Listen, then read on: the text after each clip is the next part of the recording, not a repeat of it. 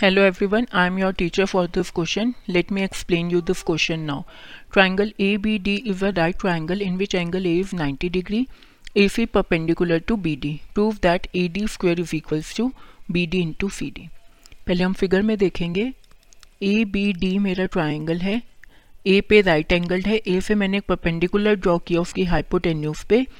सी जब हम ऐसे परपेंडिकुलर ड्रॉ करते हैं राइट एंगल से तो हमारे जो ट्राइंगल्स फॉर्म होते हैं, वो एक दूसरे के सिमिलर हो जाते हैं। मतलब triangle D B A is similar to triangle D A C right इसका मतलब क्या हुआ?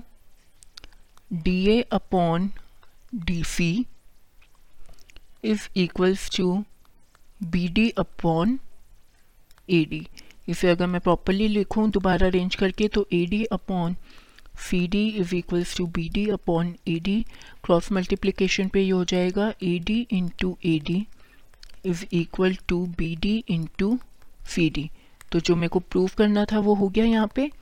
A D square is equals to B D into C D I hope you understood this explanation thank you